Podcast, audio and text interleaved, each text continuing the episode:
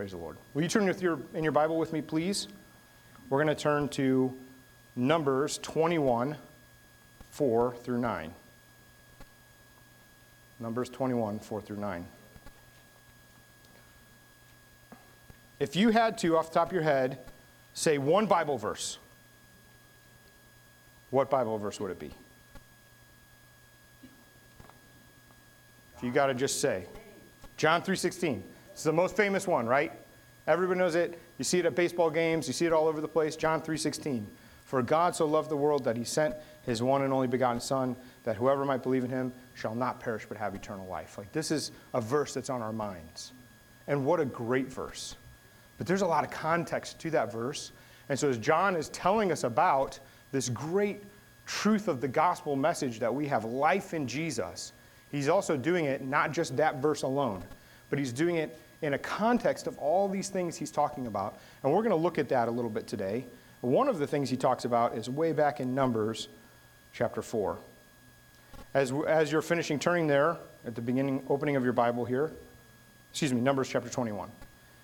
As you're turning there, Numbers 21, we are going to, I want you to close your eyes for a second if you found your place or you've got it on your phone already.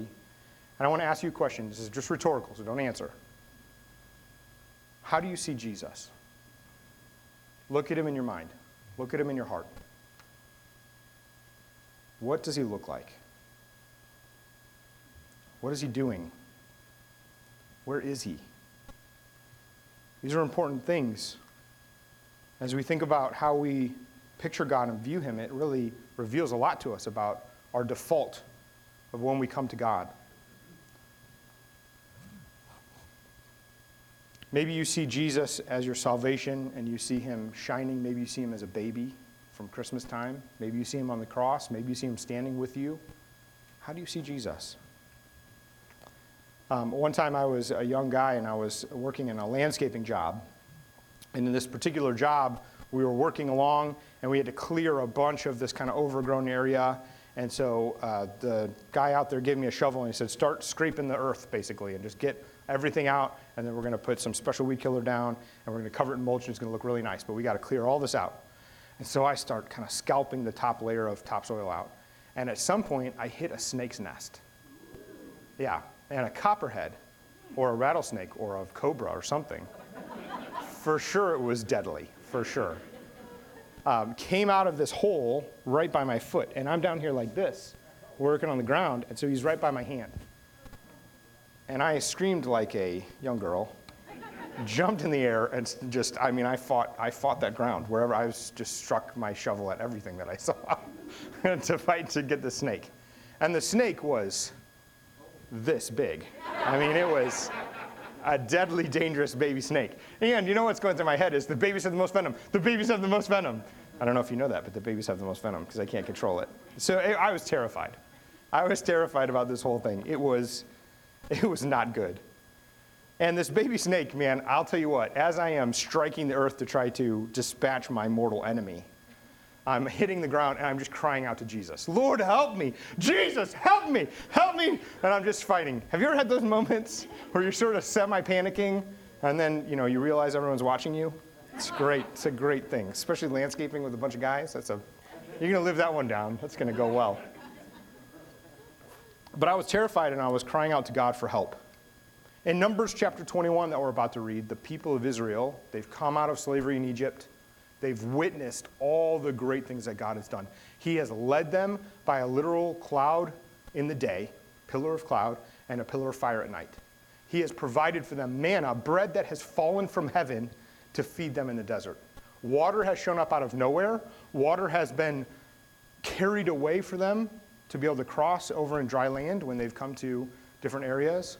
Um, they are concerned, obviously, because it's the desert, but the water's either been there or not been there every time they've needed it. They have wanted meat, and so God gave them quail that just dropped from the sky, and so they've got meat now. The Lord is providing for all their needs. Their shoes aren't even worn out after all these years of walking in the wilderness. And some good things happen, some bad things happen. Overall, even though they saw him, even though they heard the law come from him, even though they encountered God in a way that all of us have, I'm sure, prayed, like, Lord, if I, I want to just see you like they saw you. even though that happens, in the end, they decide that it would have been better if maybe they'd just gone back to Egypt. Or maybe if they just died in the wilderness out there, it'd be better than what they're enduring year after year as God's carrying them somewhere. And so they speak against God, and the Lord judges them, and the whole generation now is wandering as a new generation is coming up. And God has said, This generation will not enter the land that I'm giving you. We're going to use the kids instead. What a terrible thing. You know, have your life. It's not pointless, but you know it's not going to go anywhere. Sad. So they're walking and they're encountering different people groups and things are happening. Even Moses, the leader, has uh, sinned against God and he can't go into the promised land. This is terrible, these things that are happening. Then Aaron, the high priest, dies. The people are not doing well. Things are not going great. And so, what do the people do? They start to speak out against God because they're upset and they grumble. In Numbers 21, let's read at verse 4 what it says. From Mount Hor, they, that's the people of the Lord, set out by the way of the Red Sea to go around the land of Edom. And the people became impatient on the way, and the people spoke against God and against Moses. Why have you brought us up out of Egypt so that we might die in the wilderness? There's no food, there's no water, and we loathe this worthless food. Then the Lord sent fiery serpents among the people, and they bit the people, so that many people of Israel died. And the people came to Moses and said, We've sinned, for we have spoken against the Lord and against you. Pray to the Lord that he take away the serpents from us. So Moses prayed for the people, and the Lord said to Moses, Make a fiery serpent and set it on a pole, and everyone who is bitten, when he sees it, shall live.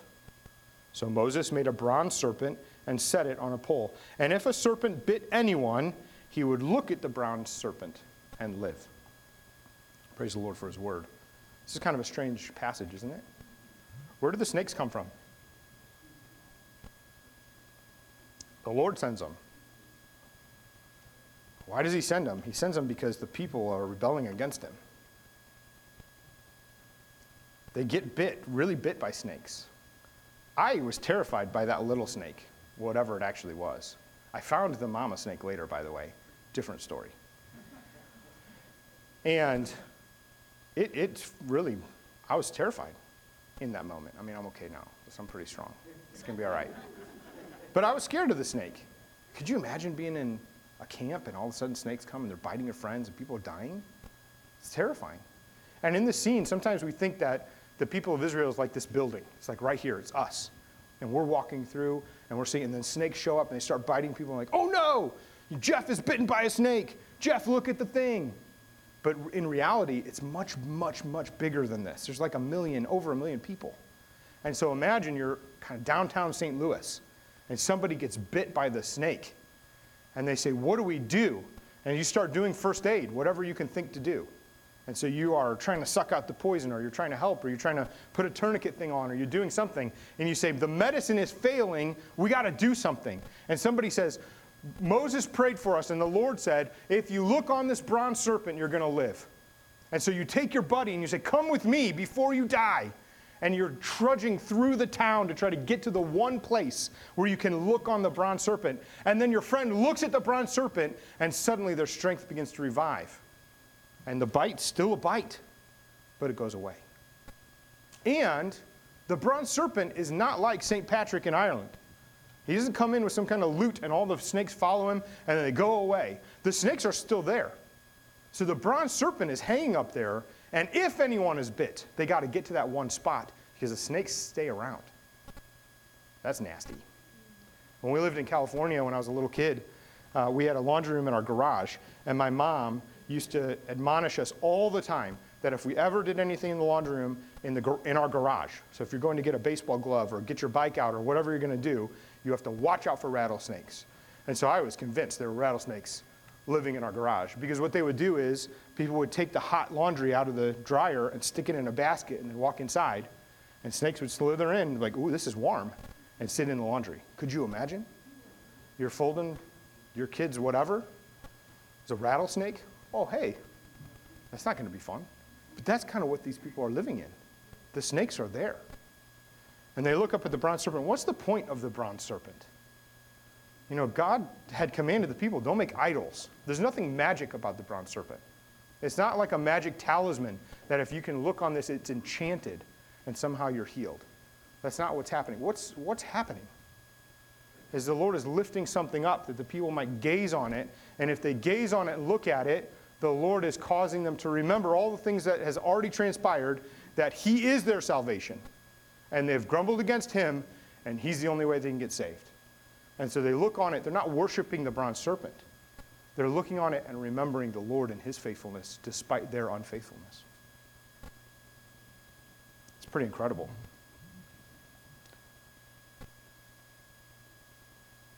And I, it just really makes me wonder sometimes. You know, we often say, well, if I could just live back then and see it. This is a time I don't, I'm good. Like Indiana Jones and I, we're okay. We don't do snakes. It's going to be all right. Many Christians know God's salvation. They see his salvation. They have seen him. They know Christ's call. They feel his peace. They know that they've been changed, that something's happened and it's different. And then they open their eyes and look around and they're shocked that there are still snakes around. They're still everywhere, it feels like sometimes. Some Christians try to keep those snakes as pets. Look back on them from a time gone by, a time that the world tells us this was a good time in your life. This was the best years of your life. And so they want to look back on that and remember. I remember one time when I was in high school, I had a teacher. Uh, this is kind of nasty, so just bear with me. I had a teacher, and his brother was an ER doctor. And so he would always give us these ER stories of just weird things that would happen. That's like how he would start the day. You know, those teachers in high school, they got to capture your attention. And, uh, and he was great at it. And so he would tell us these stories, and then we'd go into whatever subject he taught, because I can't remember. That's, a jo- that's kind of a joke. anyway, he was a great teacher. He was an excellent guy, and he taught history. And so we were, uh, so we were listening to these stories, and one day he's telling us about his brother treating a guy who had gotten sick. And so he's laying in his, he's in his house, and he had started feeling bad, and so he laid down on his couch and basically went into like a little coma episode thing for a couple days, and he was just on his couch. Now, when my dad has diabetes, when my dad got diabetes, and it you know came out and all this kind of stuff, his dog would just follow him around. And if his numbers ever got low, it was so weird because the dog would get really agitated and start barking and like help him. Hey, you're something's wrong because he could just smell it somehow. This guy who fell asleep on the couch, passed out, and then had whatever episode, and now he's in this little coma thing for two days, is just laying on the couch, and his pet snake got out and it was a giant, big, like boa constrictor kind of giant snake. And the snake found him laying on the couch. And of course, in this medical episode, right? So he's totally unresponsive and began to eat him. And so the snake had eaten up his arm to his shoulder, couldn't get past his shoulder, of course. So this guy wakes up. I don't know what the snake's name was. Let's pretend it's Alfred. The guy wakes up and he's like, oh, he doesn't feel good, you know. He's like, oh, I, I need to go to the hospital. Well, hey, Alfred. And he's just, for two days, the snake's just been eating his owner. So they go to the ER. Could you imagine being an ER doctor? And here comes this guy and carry. Man, not good. But he loved the snake, so he wanted to save its life. So he didn't want to like hurt the snake to get it off. They finally got it off, and it, you, so you can just use your imagination how terrible that is after two days. It was not good. You know, sometimes we think like, these things that we can look back on and hold on to, they're not going to hurt us. They're not like the dogs who can tell when we're low and try to help us out. These things come back and they, they bite us, they eat us, they're trying to consume us. And then we're shocked because our minds plummet back into rejection and doubt, and we're afraid about things. And suddenly all these feelings come up, and you're unsure, and we just don't know. And it's just like the Israelites. They're, they're, they're, they got to remember God and His faithfulness. They've forgotten just a few years before. They've forgotten from that morning when He gave them bread to eat from heaven that He's the provider. Turn with me in your Bible to John chapter 3. John chapter 3. So now here's this disciple. The disciple loves Jesus. They all love Jesus, but John's close to Jesus. They're, fr- they're friends. They sit close to each other. They've got some inside jokes that some of the other disciples don't have. And he's writing this account of all these things. And he tells us about this guy named Nicodemus. Nicodemus is a ruler of the Jews, a rabbi, he's a Pharisee. He's a very important political and uh, institutional, sort of academic guy who knows the Word of God and is teaching people about God, but also building laws. He's like in the legislature, but also a priest. And so Nicodemus is really important. And Nicodemus can see that Jesus, he's got something that he doesn't have because he's a good teacher. He's a very important person. But Jesus shows up. He has no training, he's a carpenter. He shows up and starts talking, and thousands of people are around him. And all of a sudden, he says a couple words, and it's like chains are falling off people. And then he literally just walks by people and says a couple words, and they're healed. Jesus is. Jesus is from God. Jesus is. He's something. And so Nicodemus comes to him, and he says in verse 2 This man, Nicodemus, came to Jesus by night, John chapter 3, verse 2. And he said to him, Rabbi, we know that you are a teacher come from God, for no one can do these signs that you do unless God is with him. And Jesus answered him, Truly, truly I say to you, unless one is born again, he cannot see the kingdom of God. Nicodemus said to him, How can a man be born when he's old? Can he enter a second time into his mother's womb and be born? Jesus answered, Truly, truly I say to you, unless one is born of water and the Spirit, he cannot enter the kingdom of God. That which is born of the flesh is flesh, and that which is born of the Spirit is spirit. Do not marvel that I said to you, You must be born again. The wind blows where it wishes, and you hear its sound, but you do not know where it comes from or where it goes. So it is with everyone who is born of the Spirit. Nicodemus said to him, How can these things be? Jesus answered him, Are you a teacher of Israel, and yet you do not understand these things? Truly, truly I say to you, we speak of things that we know and bear witness to what we have seen, but you do not receive our testimony. If I had told you earthly things and you do not believe, how can you believe if I tell you heavenly things? No one has ascended into heaven except he who descended from heaven, the Son of Man. And as Moses lifted up the serpent in the wilderness, so must the Son of Man be lifted up, that whoever believes in him may have eternal life. Now, what's the very next verse? For God so loved the world. Why, why is this here? Jesus is explaining to a teacher of Israel that you have to be something new. That the poison, the venom that has bitten you is so deep. The lies that you have believed are so ingrained in you, it has killed you and you don't realize it. There is no anti venom for what's in you the rebellion, the sin.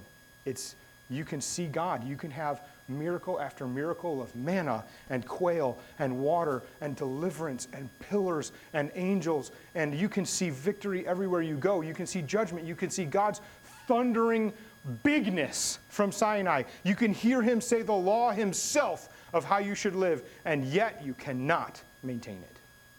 It's too deep. So you have to become something new. You have to be born again.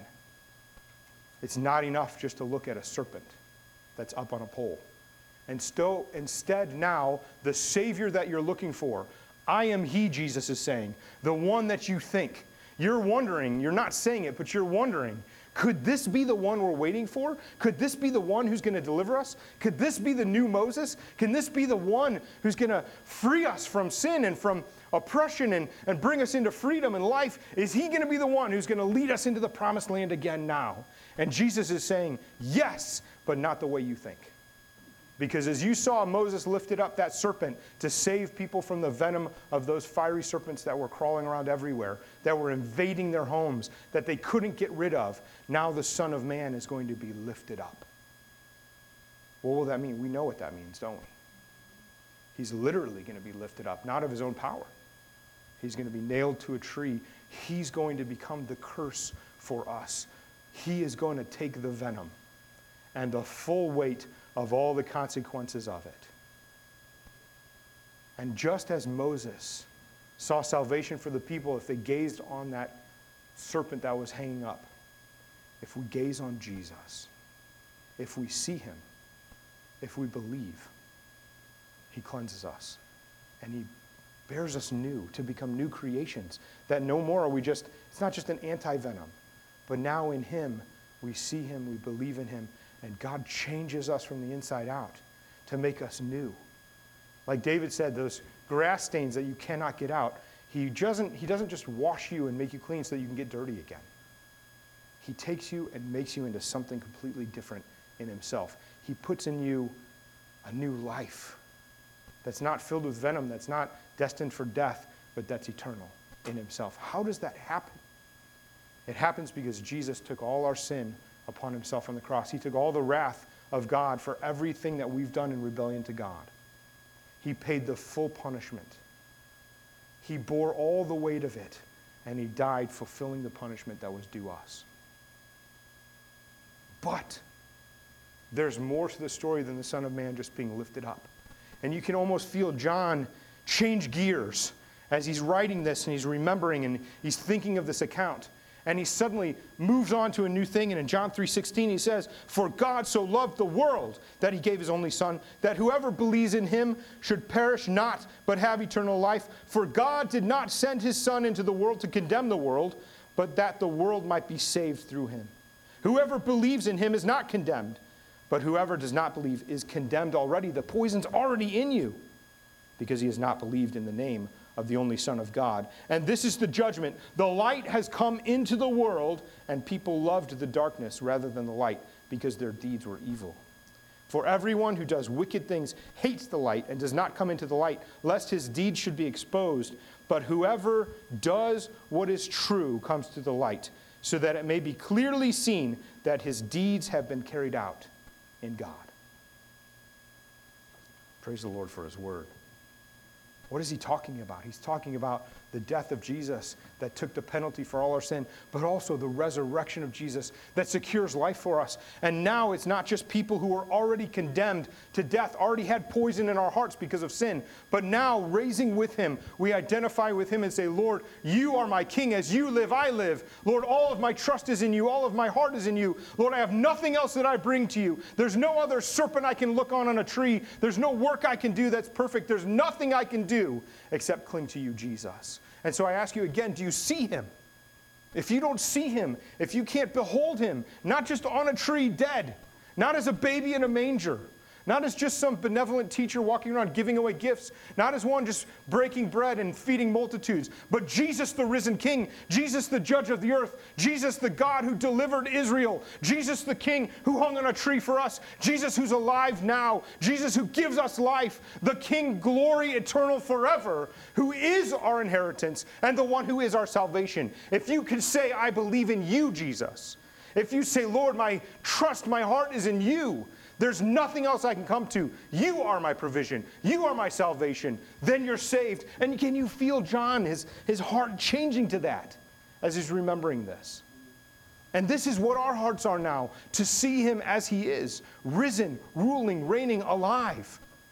And not just some fictional character or not some card at Easter that has a nice picture of some European looking Jesus, but Jesus himself, alive.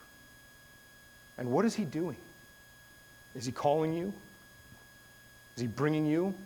Is he standing with you? Is he seated in glory? You know, all those things are true by his Holy Spirit because he's made us a new creation. He's indwelled us by his Spirit. He'll never leave us or forsake us. He's changing us to look like him. He's leading us into righteousness and peace and joy. This Jesus, he's everything. He's everything.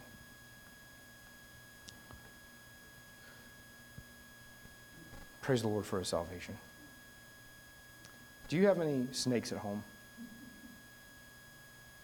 you have any snakes locked in your mind? Do you still look down and see the bite marks? Are you trying to run to one place It's a physical place to look on something? If I just come to church in the morning, I'll start feeling better and then I'll feel better about myself and it's going to be okay. If I listen to 30 hours of sermons this week, I'm going to be all right. The reality is, we only come to one place, and his name is Jesus. See him. Come to him. Bow your knee before him. Say, Lord, I'm not worthy, but you are worthy. Cleanse me of all unrighteousness. Forgive me of my sin. Lord, take the snakes. Take them for me. The Son of Man was lifted up for us, but he lives now.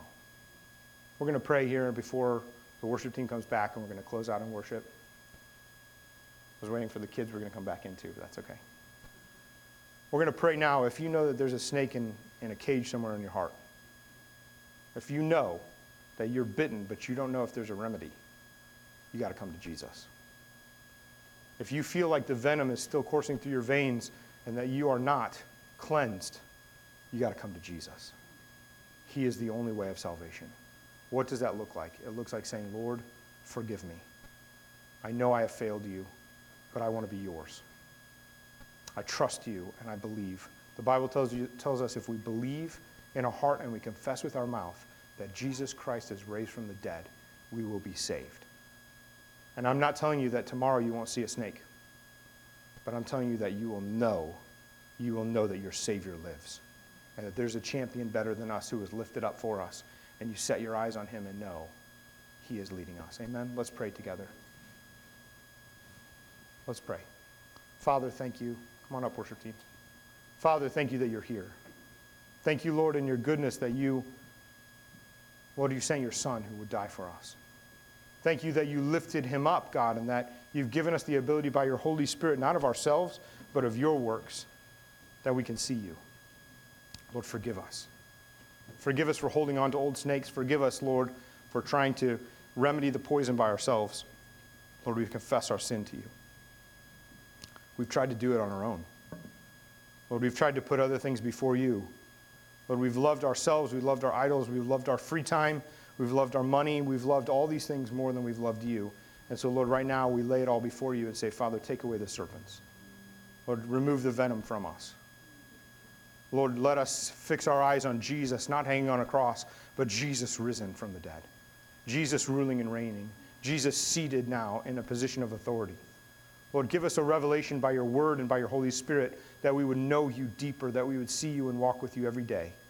And Father, let the scars heal over any old bites because, Lord, you've made us new creations, God.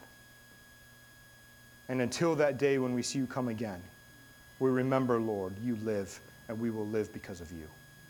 Thank you, Jesus. We belong to you.